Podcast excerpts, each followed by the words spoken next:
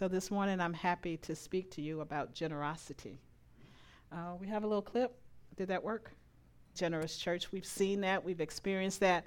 So I'm not here to call call you out. I'm not here to to admonish you for your lack of giving.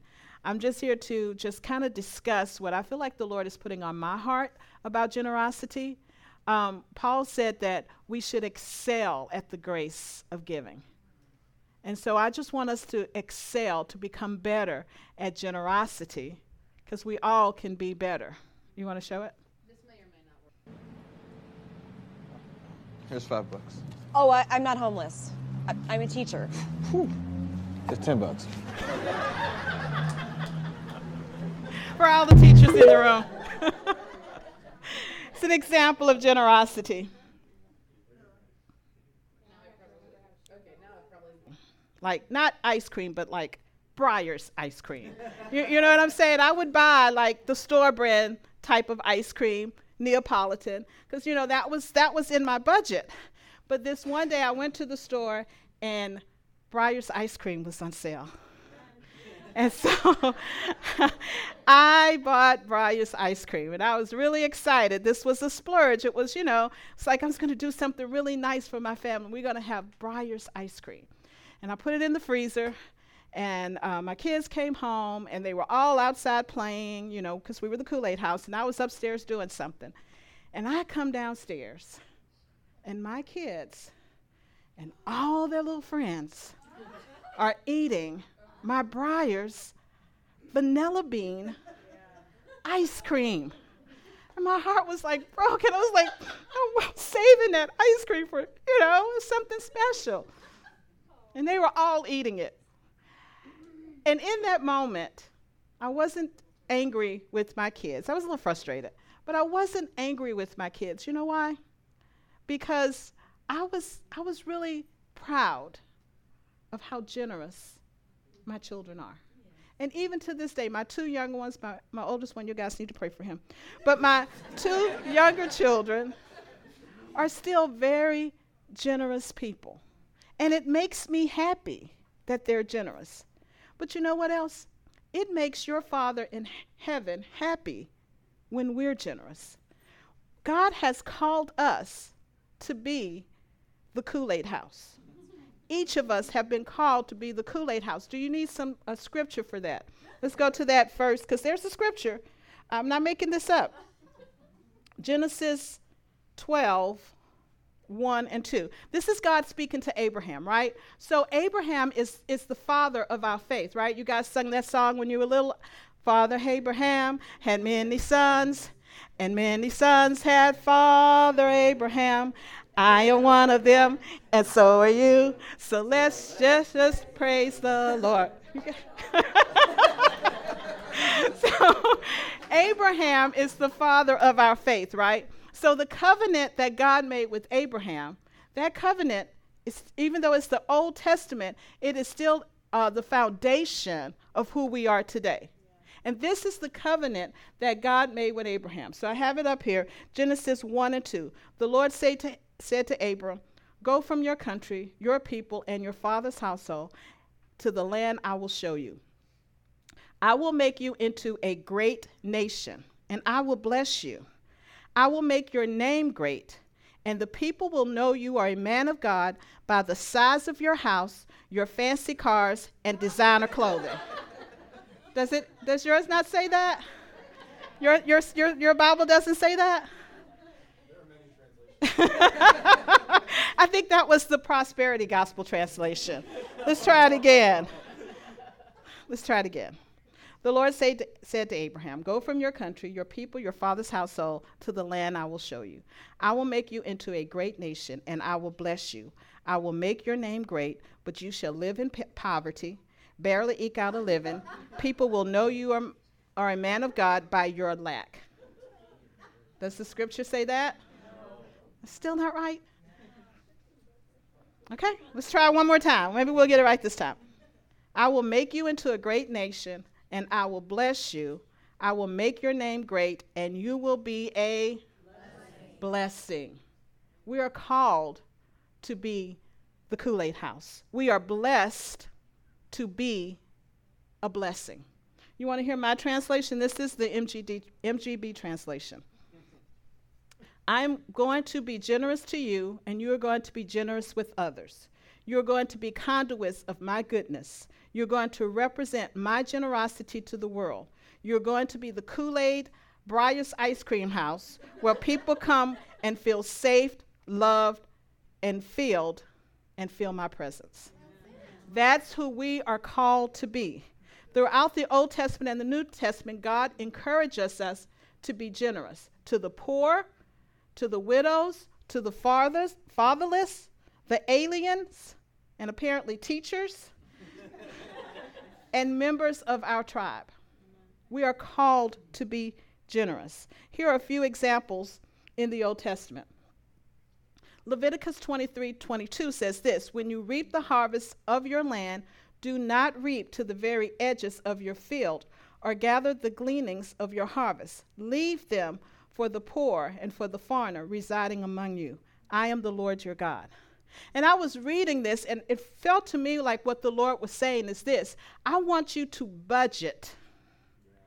Budget your money, budget your time, so that you can be generous. So that generosity is not an event that you do when someone's in need. It's not an event that you do on Sunday when you give your offerings. Generosity is a lifestyle.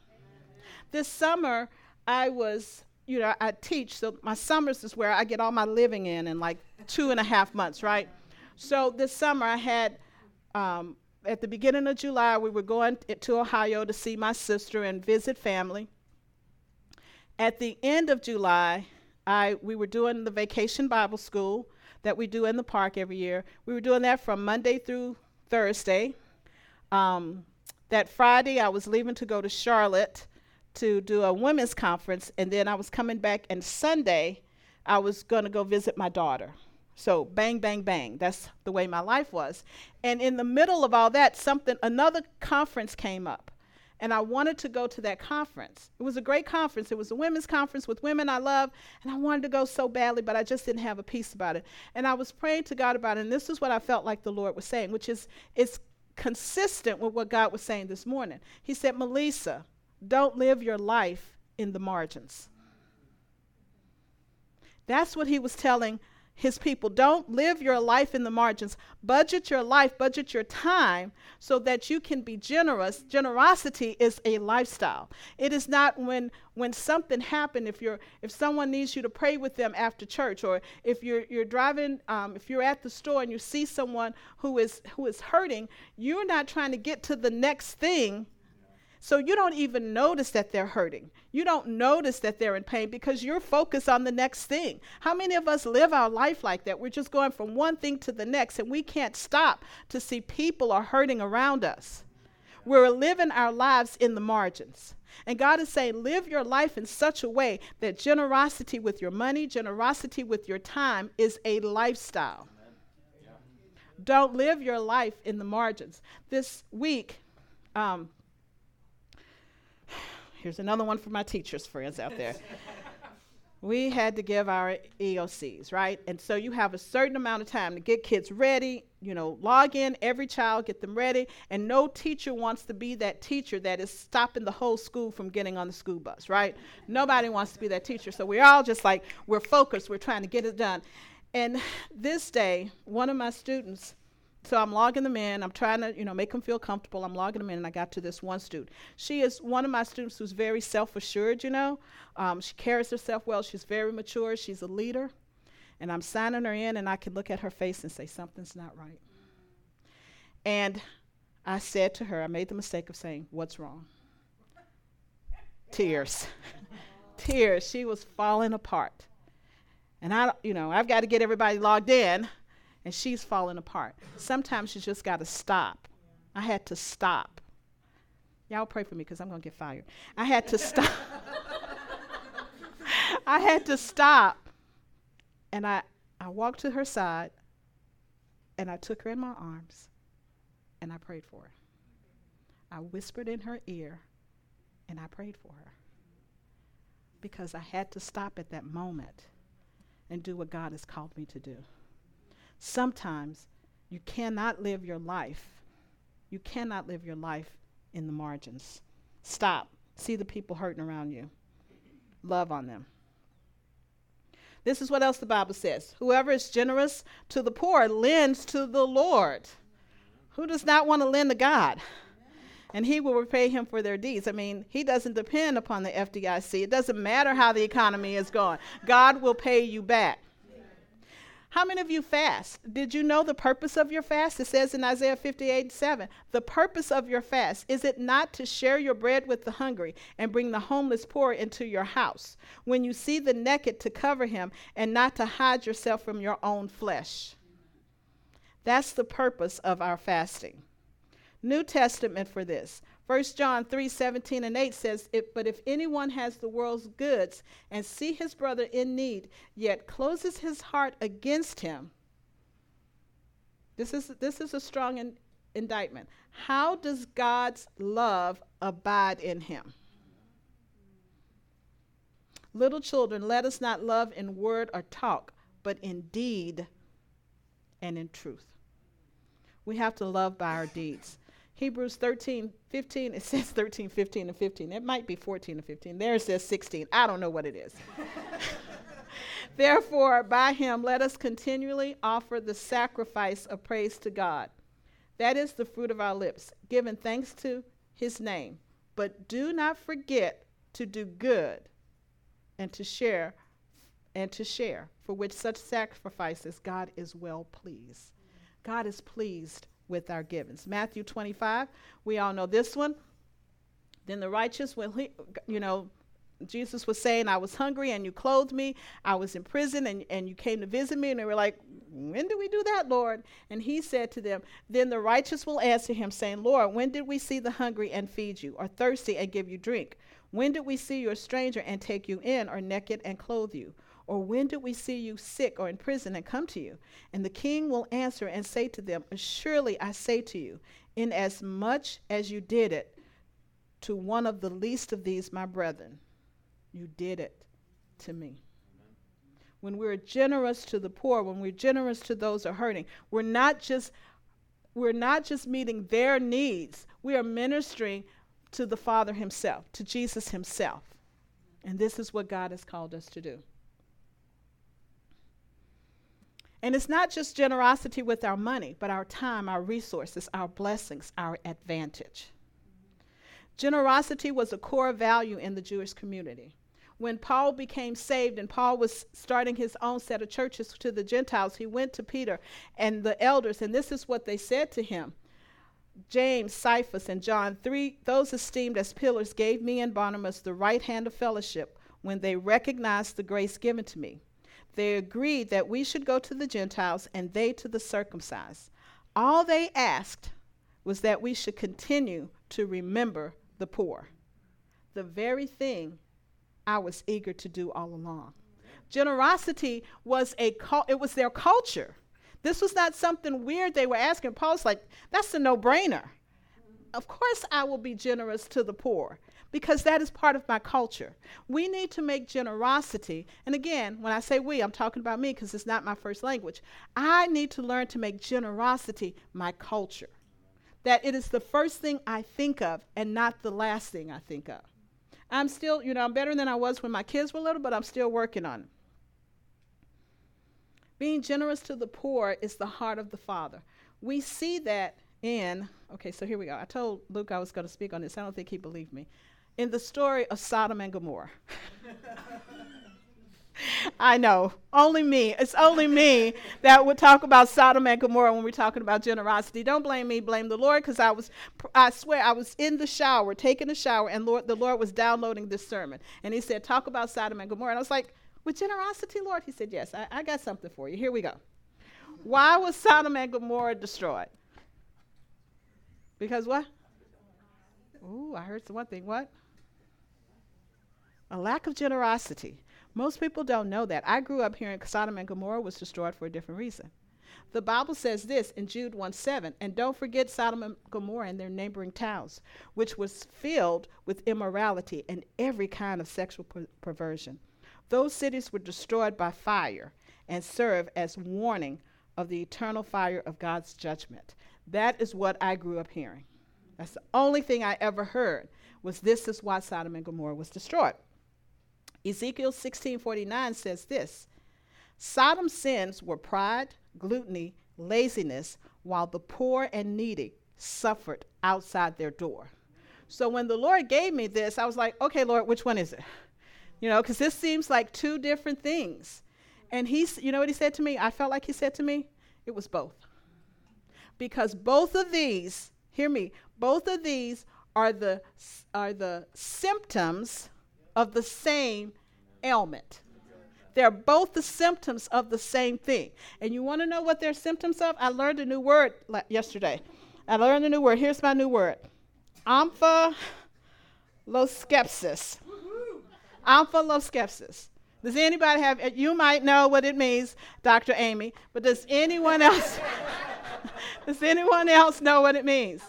You looked it you cheated. Anyone else know what that means? Okay.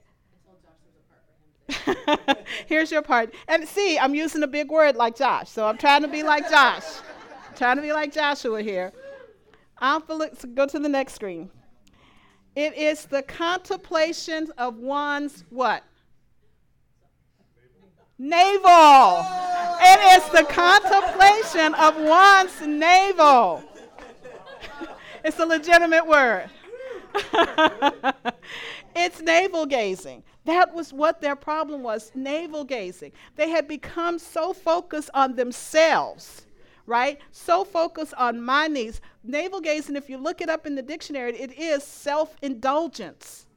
It is looking at myself so much that I want what I want. And nobody can tell me otherwise because I need to get my needs met in my way. And I am not thinking about anybody else. And that was their sin. Both a lack of generosity and sexual immorality both came from the same navel gazing spirit.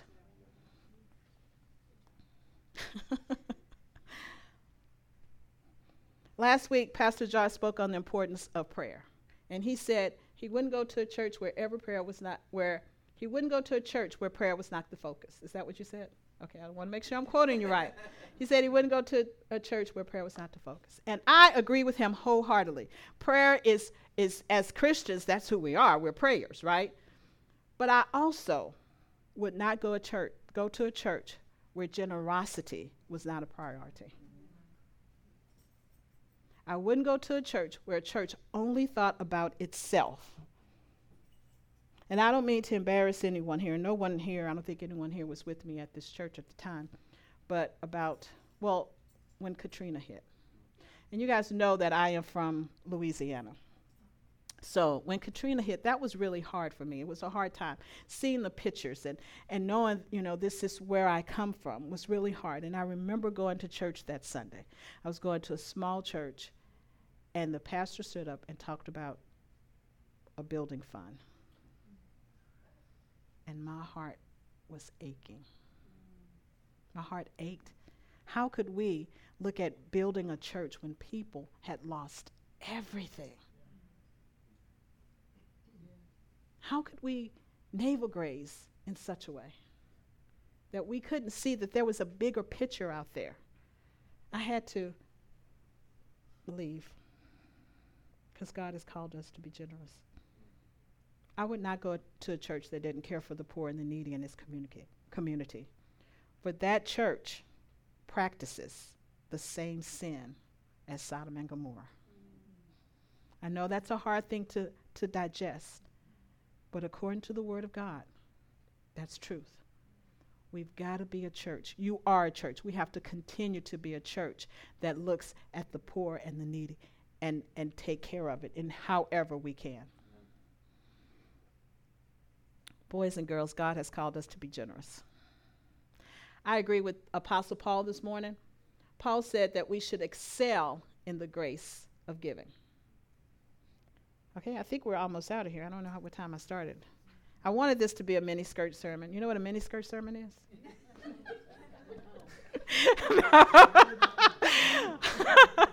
Long enough to cover everything, but short enough to keep your attention.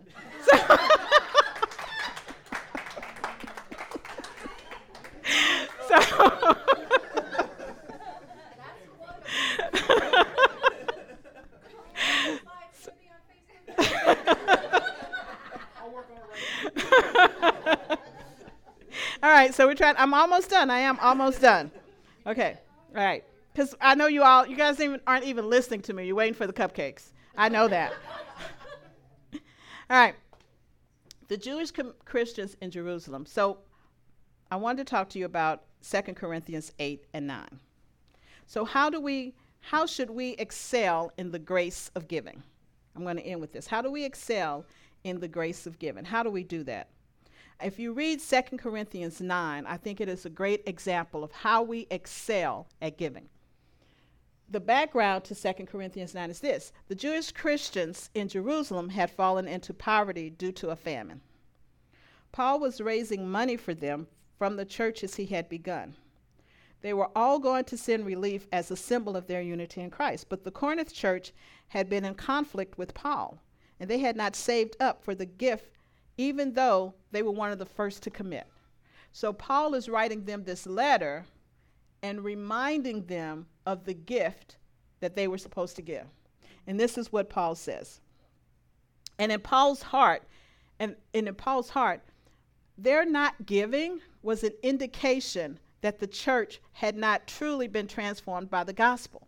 Because the heart of the gospel is generosity. For God so loved the world, he did what?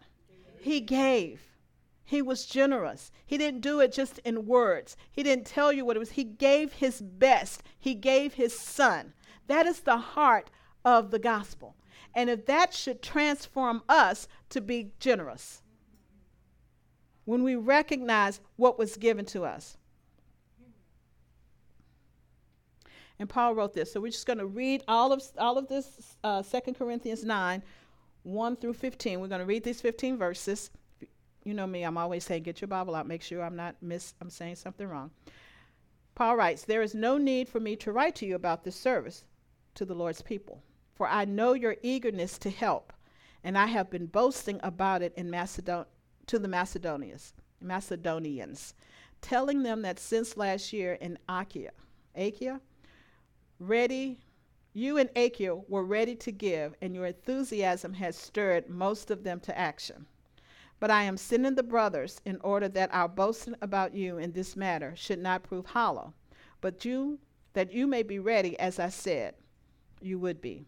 For if in any Macedonians for if any Macedonians come with me and find you unprepared, we, not to say anything about you, would be ashamed of having been so confident.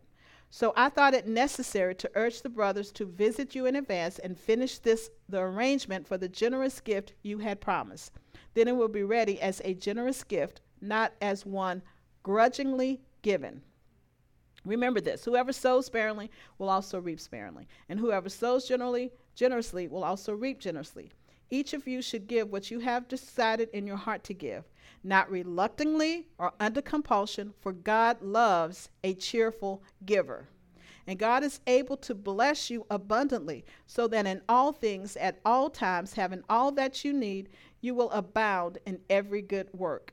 As it is written, they have freely scattered their gifts to the poor, their righteousness endures forever.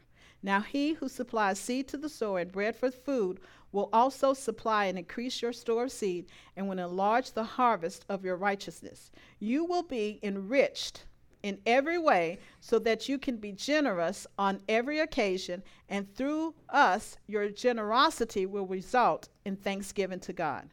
This service that you perform is not only supplying the needs of the Lord's people, but is also overflowing in many expressions of thanks to God. Because of the service by which you have proved yourselves, others will praise God for the obedience that accompanies your confession of the gospel of Christ and for your generosity in sharing with them and with everyone else. And in their prayers for you, their hearts will go out to you because of the surpassing grace God has given you. Thanks be to God for his indescribable gift. So, what can we learn from this? The first thing we should learn is why we should give. Why should we give? First one, love. Because we love people. Because we are called to love people. The church in Jerusalem was hurt, hurting.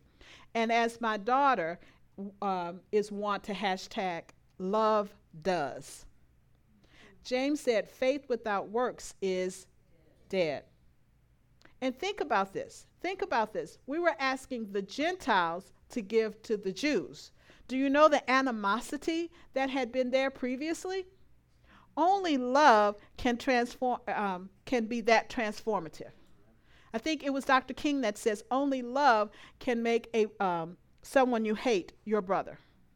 Only love can do that. So they were um, giving to meet the practical needs of the Jews in Jerusalem, and that had to be an act. It had to be a statement of love. We give because we love. The um, second reason, verse 12, we give to give glory to God. Their, their gift resulted in others giving thanks to God. Our gifts, I love to say this, one of my favorite scriptures is this it is God's goodness that leads people to repentance. And so when we give and we give out of love and we tell people, this is from your heavenly Father. It's coming through us, we're conduits, but this is from your heavenly Father. We do it so they that the goodness of God will lead them to a place of repentance. We give out of obedience. I come from a grace background, so that whole thing about obedience, you know, can get a little hinky there. But I think if nothing else, if you can't give out of love, if you can't give because you want to give glory to God, just give because you want to be obedient. God has called us to be obedient. He has blessed us why? So that we can be a blessing. He has blessed us so we ha- blessed us so we have open hands and we bless people freely. We want to walk in that obedience. How do we give? Verse 7 we don't give out of pressure or guilt, manipulation, or fear. And unfortunately, there's a lot of that in the body of Christ. You know, Pastor Josh, I could hear it. You may not have said it, but I could hear kind of that like distaste when you talked about the, ch- the church that said that we're going to be a cancer free zone. I, you didn't say it. but I could kind of hear that undertone. I'm just going to say it. I hate it when when people get on on on television and tell you to give and if you give a $1000, I'll give you favor. That makes me so angry because you can't buy favor. We all have the favor of God. They're just charlatans stealing your money. And if you and I, I say this, if you really want to give, if you really think you can buy favor for a thousand dollars, Embolden Ministry always have a half price sale. We're all, it's always half price. I'll give you the same favor for half the money because you always have it. Do not be bought. Do not give out of guilt. My a friend of mine went to a church and they actually gave them a piece of paper that told them how much they were supposed to give. I was like, run. run fast. Run quickly. That is a charlatan because only the Lord God can put on your heart how much to give. And you should never give out of guilt. You should never get out, give out of manipulation. My husband joked when I told him I was speaking on generosity. He was like, okay, so then at the end you're going to take an offering? No, because I don't want to manipulate you into giving. That is not my goal. That is not Pastor Josh and Pastor Leah's goal, is to manipulate you. We want you to give freely and cheerily without any guilt, without any manipulation. Don't be manipulated to give. If you're feeling those emotions about giving, if you're in a service and you want you just kind of feel that guilt, my advice to you would be go home and pray about it. And let the Lord lead you and let the Lord you to, to a place where you're given out of generosity, given out of cheerfulness, and not given because you feel manipulated. Give generously. Verse 6. We always want to try to give God our best, and you sow if you sow sparingly, you reap sparingly. That's kind of what it just said. The last one is give at al. Thank you. Thank you. Give that way. Check your motives. Check your motives. We don't give to get. And that, that's such a hard thing in this kingdom because we can't outgive God right? And when we give, God gives back to us, but that is not our primary reason for giving. Our reason is to is to bless people. Our reason is to be obedient to God. Our reason is to be generous. And we have to check our motives even as a church. I, I know I talk about this a lot, but I have been in church all my life and I've seen the good and I've seen the bad. So here's the bad. We were, t- I was talking about outreaches because, you know, we go out and do outreaches here and there. And I was telling this pastor that I was inviting people back to um, the Vineyard Church because it's closer. We're closer. And he was offended, right? Our motive should never be to give to get people in these seats. Our goal to give, our goal to minister is to get souls in heaven. And I don't care where they get discipled. I just want souls in heaven. We were out ministering one time, and one of my friends who goes to a church in in on Fuquay, she kind of sheep, sheep, sheepishly said afterwards, said, "Well, I, you know, I invited, you know, she had ministered to this person, she had talked to this person. She said, Well, I, I invited him to our church. I was like, You catch him, you clean him. I don't care where they go. because our goal is to get people in heaven. That's the ultimate goal. There is no one rejoicing when someone joins this church. Angels are rejoicing when people give their hearts to the Lord. And that should be our goal. To whom do we give? In Luke 4, Jesus quotes Isaiah 61. And we are continuing the mission of Jesus.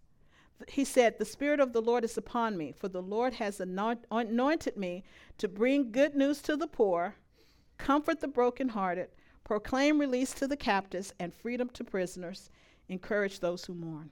That's our audience. And you know what? That's everybody. There's no one in this room that doesn't fall somewhere in this category. And these are the people that we are called to minister to, to give what we have. Again, giving is not just money. It is our resources. It's praying for people. It's laying hands on them. It is it's bringing healing to them. And we are called to be generous with all of that. Finally, how do we cultivate a generous heart? First thing is we just need to get stirred up. If you are not if generosity is not your first language, it's okay, right? If this is if this is hard for you, it's okay. My my encouragement to you is to get around generous people. My husband is my inspiration. My husband is so generous. He's much more generous than I am. We were even at dinner Friday night. We were at dinner with some friends. And before we had gone to dinner, I had stopped by the store and I bought this um, gourmet popcorn, caramel popcorn. I was very excited about eating my caramel popcorn. And I was going to share it with my friend, but after dinner we were so full, we were not hungry. And I was like, well, you know, I was joking, do you have anything to put it on? And my husband just goes, just give it to him. And he took my popcorn and put it across the table. I'm like, what is going on here? he just, because his, his first language is generosity. It really is. We, we make a good couple. Be around generous people. Generous people will inspire you to give. What does the Bible say? Iron sharpens iron. So if it's not your first language, hang, hang out with people who are givers. Second, ask for seed to sow. I know that sounds weird, okay? And you may not agree with me on that, but I can tell you I have asked for seed to sow, and God has given me seed to sow. Even the story I was telling you about my student, the night before, I had asked God to give me words of encouragement for people. I just didn't realize it was going to be at that moment ask for seed to sow. If you are if you're struggling financially and you feel like I can't give right now, ask God to give you seed to sow. But here's the thing, when he gives you that seed to sow, sow that seed. You have to know the difference between seed to sow and when you've reaped a blessing. You've got to know the difference between the two. But ask God. If you feel like you can't give, just ask God, give me seed to sow. The Bible says he gives what? Seed to the sower. The Bible says that. So we can ask for seed to sow. Third, give cheerfully. Ask God to change your hearts. This is all about God doing things in your heart. Ask God to change your heart. As, as Beth Moore, I think it's Beth Moore who says, ask God to change your want to. Or if you're in the deep south, your, your want to. ask God to change your want to. Ask God to make you cheerful about giving. And the fourth one, I struggled with this. I struggled to include this because it sounds contradictory to what I just said. But I want you to give with expectancy. There are so many Bible verses that talks about and the Bible verse, um, give and it shall be given to you. How? Good measure, pressed down, shaken together, running over. That's a promise from God. So we give expecting God to give back to us, even though that's not the reason for giving. And we got to really work on that. It's like this fine line we have to walk in our heart. I'm expecting good things from God because He promised it, but I'm not given to receive, if that makes any sense whatsoever. But that is the, the dynamic we walk with in the kingdom of God. I can tell you, I really believe right now we are, we are reaping things that we sowed 20 years ago. I have a story. If we had time, I'd tell you the story. It would blow your mind. Seriously, blow your mind. I think I, have shared it with Leah. Is this the, uh, the condo story? Yes. I should tell it? Okay. All right. So okay. So my husband and I, we we still own our first house. And um, we were renting this house to a friend. Never, ever do that. Okay? Never do that. Don't ever do that. And, you know, sometimes he just couldn't pay rent. He had three children, and sometimes he couldn't pay rent, and we would just like, just, you know, we would forgive it. We just wouldn't think about it. And this went on. He lived in that house for 13 years. But at the end of when he moved out, he ticked me off. because he didn't tell us he was moving out, right? He didn't tell us he was moving out, and then he moved out without paying the last month's rent. And we didn't know about it. Moved out late, didn't tell us. And then when we went in, there was a lot of damage. Some of it was just after 13 years, there's damage. But some of it was like, you know, leaving stuff that we had to have someone, pay, we had to pay for someone to clean up. And this went on. So when he left, I was not happy. Okay. I was not being generous. And I prayed, you know, we walked through it and it was okay. We fixed up the house. We got a great renter. Everything's going well. Two years later, I get a text from my tenant, my former tenant. And he said, um, you know, God has put on my heart. You know, he didn't say that. He said, I want to repay you for what happened, but I don't know how. And I was like, well, I know how. we got a list. I can make a list. And I got his text, I read it, and then I went into the workroom and I was microwaving my lunch, and I swear I heard the Lord say, Forgive it. And I was like, Lord, the microwave is interfering with me hearing from you because I know you did not say forgive it. So um, I went home and I, I, I, said, Oh, you know, so and so called me and he wants to make up, you know, the rent and I didn't say anything to my husband. And I was like, yeah, but I kind of feel like um, we should just forgive it. And my husband, who is very generous, was like, yeah, let's just forgive it. But he said, if the Lord is putting on his heart to give, we should let him be obedient. We should give him the opportunity to be obedient. So I texted the guy the next day and I was like, listen, James and I have forgiven it, but if the Lord is putting something on your heart, um, let us know what it is. Now, in doing this, I had a price in my head that I wanted to, him to pay. I did. I had a price. Like, you know, if you're going to ask me, I'm going to tell you this is how much I, I want. And, but I didn't tell him anything. I was like, you do whatever the Lord leads you to do. And I had that price in my head. But he came over the next night or that night and he talked and he thanked us so much for being a blessing to him and his family when they were in need. And then he gave us 10 times as much as what I had in my head. 10 times as much cash. I am receiving blessings from 20 years ago. This is our God. This is our God. And again, I don't tell you that story to say, look at me and my husband. I tell you that stuff to say, God is good. I tell you that story to tell you that when you are given, you may not seem like anyone that God saw it, that God recognized it, but He did. And He is preparing something for you if you just expect. Expect. Have expectancy. Let me close with this. For you know the grace of our Lord Jesus Christ. This is 2 Corinthians 8 9. That though he was rich, yet for your sake he became poor so that you, so that through his poverty, we might become rich. Let me read that again. For you know the grace of our Lord Jesus Christ, that though he was rich, yet for your sake, for my sake, for our sake, he became poor, so that us, through his poverty, might become rich. This is the foundation of our generosity.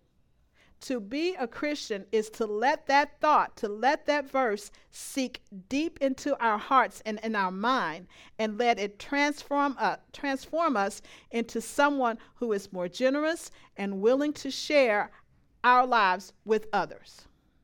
That is our call because Christ gave up everything. Gave up everything. I don't think we can fathom what it was like to be Christ in heaven, to have every single thing met, to never felt any pain, any suffering, never felt any discomfort, and to give it all up. To live as us for 33 years, to suffer on the cross, to die a violent death, so that we might become rich in Him. So that He took us out of the red we owe this amazing debt. He took us out of the red and brought us into the black where we have everything. He was an overpayment for our sin, and He did that for us. He did it without thinking of Himself, He did it for us. That is the generosity of Christ. And because of His generosity, we can be generous we can be generous. Let me pray for you as Paul prayed. Father, teach us to excel in everything in faith, in speech, in knowledge, in complete earn- earnest and love. But Father, teach us to excel in the grace of giving. Amen. Amen. We're just going to have a time. Um, the worship team wants to come back up, or Yeah, we're just gonna have a moment. Oh, Matt's going to say something too, but but before I, simply as one of the, the, the pastors here, I want to give some emphasis to something Melissa said that you might not have had the authority to say. Don't give more to this church today than than what you had there. Don't let this stir you in that way. But what I want you to do, legitimately, if you're going to have a meal this week, which you probably are, make twice as much. Hmm. Invite a neighbor over. I, I'm, I'm being completely serious about this, all right? When we talk about the table being central, this is the stuff, right? When, when we want the kingdom to prosper, not necessarily the church, this is what we're talking. Like th- this is so. That's what we want. Like go be the best neighbor your neighbors have ever had. Yeah. Go bring the kingdom as it needs to come in your houses, and and Yeah. be those people of generosity. There's so many opportunities you have this week. That one that th- you made gumbo for us. Thank you for that. Do you know why I love gumbo? them. for many reasons. It's a big pot. yeah, It's a big pot, right? That's how you make gumbo. and it's spicy. And it's spicy. it I like that. you, you keep going back for more. Do you see where I'm going? That you can do this. This is very practical. This is this is very present in your life, and, and you can do that. Do not apply this to that offering jar in the back. That's not what this is about. Yeah. This is so much bigger, so much more powerful, so much more beautiful than if you hear this as, as a tithing sermon. It, it is not that. It is not. Anyway, It's over- oh. not. because the offering that he was talking about in Leviticus was above and beyond their offering. They had another ritual for offering. He was not telling them to do this as an offering. This was to be done as a lifestyle.